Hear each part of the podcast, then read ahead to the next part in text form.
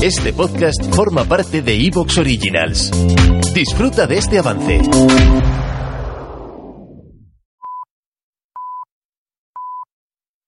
Soy Fernando Díaz Villanueva. Hoy es 1 de febrero de 2023 y esto es La Contracrónica.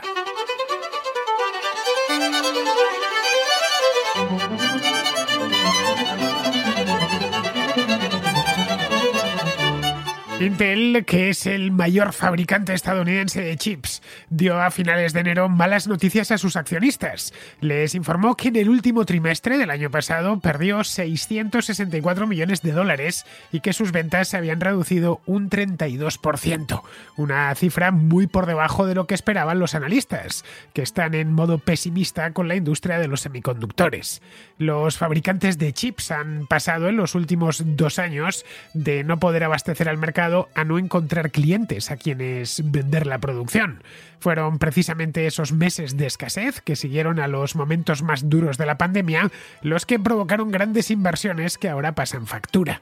En el caso de Intel se suma, además de lo anterior, el hecho de que la empresa, que en su momento era sinónimo de microprocesadores, pierda mercado paulatinamente frente a competidores como AMD o las compañías que han adoptado chips basados en el diseño de ARM. El panorama no tiene visos de mejorar en el corto plazo. La situación económica no es la mejor y la competencia no da tregua. Como consecuencia, Intel espera encadenar otro trimestre en pérdidas este año, algo que sería histórico, ya que el gigante de los microchips eh, no ha tenido dos pérdidas trimestrales consecutivas en los últimos 30 años.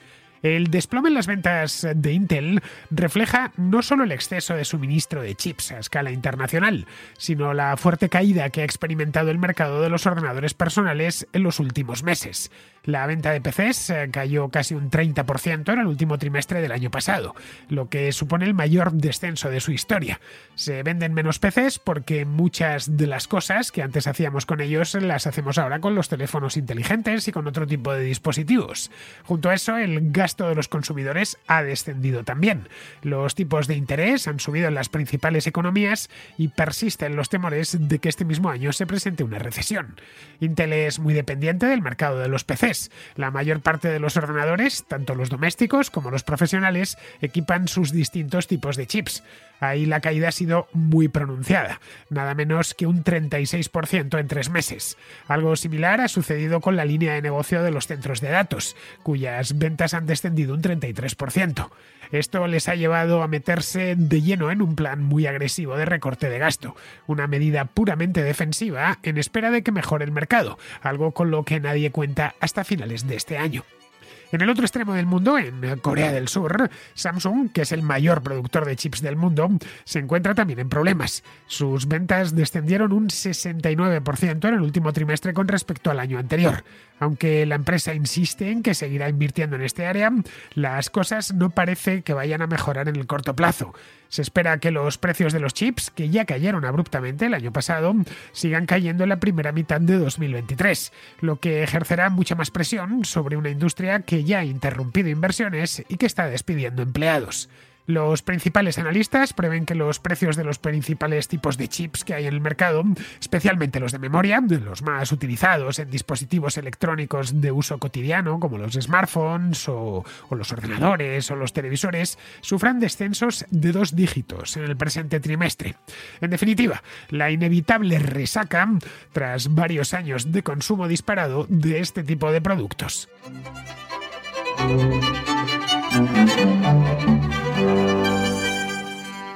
Hace un par de años os contaba aquí mismo que había una escasez global de semiconductores. Fue la famosa crisis de los semiconductores del año 2021. Eh, de hecho, preparé hasta un programa monográfico sobre este tema. Pues no recuerdo la fecha exacta, debía haberlo mirado antes en el archivo, pero así pensando un poco hacia atrás, debió ser en torno al mes de mayo, quizá junio del año 2021, es decir, hace ya más de año y medio. En aquel momento, las fábricas de chips no daban abasto porque la demanda era altísima y había sido altísima durante muchísimo tiempo, durante el año y medio anterior. Se habían presentado además algunos problemas auxiliares que no hicieron más que empujar los precios hacia arriba, como la política COVID-0 de China En China se producen muchísimos semiconductores que traía aparejada una ralentización general del comercio mundial.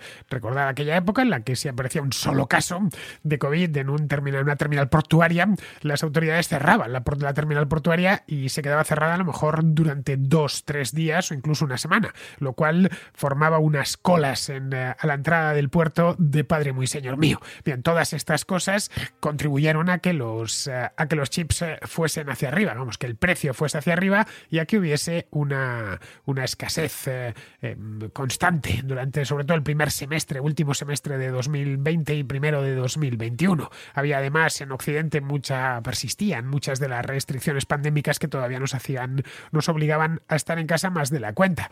Fue de hecho la pandemia, la causante de esta sobredemanda de chips. La pandemia que empezó hace ahora tres años. Bueno, no propiamente de chips porque nadie, a, excepción de los aficionados a la electrónica, compra chips sueltos. Nadie va a comprar un chip a la tienda ni lo encarga por Amazon a no ser que vaya, esté construyendo algún tipo de circuito y tenga los conocimientos para ello que son pues conocimientos muy especializados. Los demás eh, tenemos chips porque nos vienen ya incluidos dentro de los productos eh, de los bienes de consumo que utilizamos para otras cosas. Generalmente pues en los, los dispositivos electrónicos, que son muchísimos y que todos equipan chips. Son muchísimos más de los que pensamos. Eh, si miramos a nuestro alrededor, bueno, yo en mi caso es que tengo un montón de ellos porque estoy en un estudio de radio, pero si en cualquier lugar los llevamos incluso a, donde vayamos, menos a la ducha, que nos tenemos que desnudar, en el resto de nuestras situaciones eh, cotidianas estamos rodeados de semiconductores. Eh, en casi cualquier aparato equipa uno o equipa varios.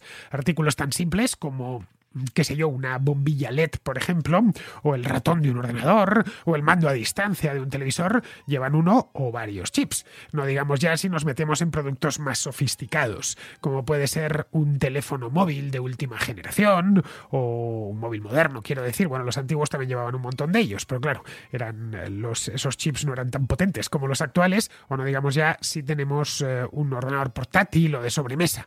Las carcasas de estos productos nos impiden verlos pero ahí están haciendo su trabajo. Si alguna vez habéis echado un vistazo a estos manitas que se dedican a abrir ordenadores o a abrir eh, teléfonos, son realmente complicados algunos de abrir, pero los hay que con unos destornilladores especiales tienen como hobby, como afición hacer eso mismo. Bien, veréis que hay un montón de semiconductores, algunos eh, del tamaño no ya de una uña, no ya de una uña del dedo meñique, sino muchísimo más pequeños. Bien, pues eh, no diré cientos, pero un montón de ellos los podemos encontrar en, dentro de un teléfono en cualquier sitio. Si es que yo estoy mirando ahora a mi alrededor y no veo más que, bueno, aparatos que tienen semiconductores en, su interior. Bueno, eh, en fin, para que este programa llegue hasta vuestros oídos, cosa que está haciendo ahora mismo, pues yo necesito un micrófono que lleva, por supuesto, su correspondiente chip o sus correspondientes chips, una mesa de sonido que lleva un montón de ellos, eh, un ordenador, naturalmente, un router para poderlo subir a la red y luego que lo escuchéis, claro.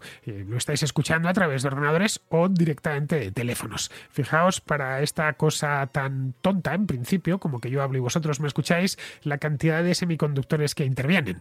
Eh, los teléfonos teléfonos están repletos hasta arriba de chips especializados que fabrican unas pocas compañías muy concentradas, por cierto, en Extremo Oriente. En aquel programa se hablaba de la concentración en Taiwán y luego en menor medida ya en Estados Unidos y en Europa.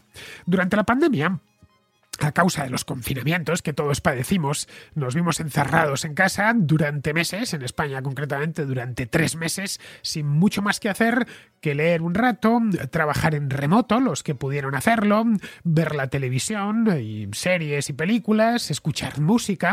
Bien, para leer, siempre que no lo hagamos en un Kindle o en un lector de libros electrónico, podemos hacerlo en papel y no necesitamos un chip. Bueno, si nos estamos iluminando con una bombilla LED también necesitamos un chip, pero para todo lo demás... Eh, para escuchar música, para, no sé, que tengamos un violinista en casa, ¿no? Que nos toque la música él o un cantante. Si no, mm, todo lo demás, ver la televisión, por supuesto, trabajar en remoto, naturalmente, necesitamos dispositivos electrónicos repletos hasta arriba de chips. Esto ocasionó una demanda brutal de este producto durante muchísimos meses. Era, se veía hasta en la publicidad que te daban en las páginas web. Mucha gente se compró ordenadores o televisores nuevos, webcams para videoconferencia, micrófonos micrófonos USB eh, para trabajar desde casa y que se les escuchase bien en las reuniones, nuevos teléfonos móviles, se vendieron más que nunca, tabletas, en fin, y, y un largo etcétera, consolas de videojuegos.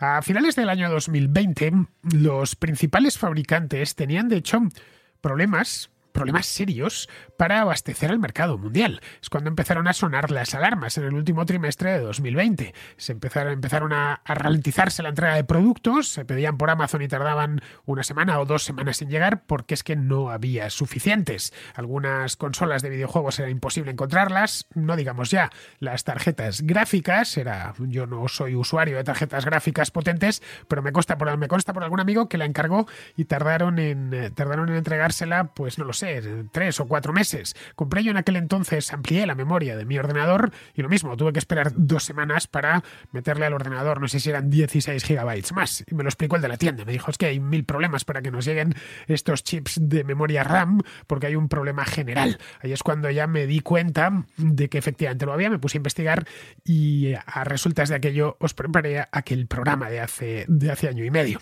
Bien, lo que arguyen los fabricantes en aquel momento era que la demanda era muy alta, claro, ellos tenían la capacidad de fabricación que tenían. Podían fabricar más, pero eso no se iba a ver en un día, ni en dos, ni en tres, eh, ni en tres semanas, que iba a ser, eh, les iban a necesitar muchos meses para ampliar la, su capacidad de fabricación, que había además algunos problemas en eh, fábricas chinas a causa de los confinamientos y de la política COVID-0, que era, en fin, orwelliana, como bien sabemos. Luego a eso se sumaba una escasez muy aguda de contenedores, contenedores transoceánicos, vamos, para transportar la carga eh, se debía también el incremento en la fábrica. ¿Te está gustando lo que escuchas? Este podcast forma parte de Evox Originals y puedes escucharlo completo y gratis desde la aplicación de Evox. Instálala desde tu store y suscríbete a él para no perderte ningún episodio.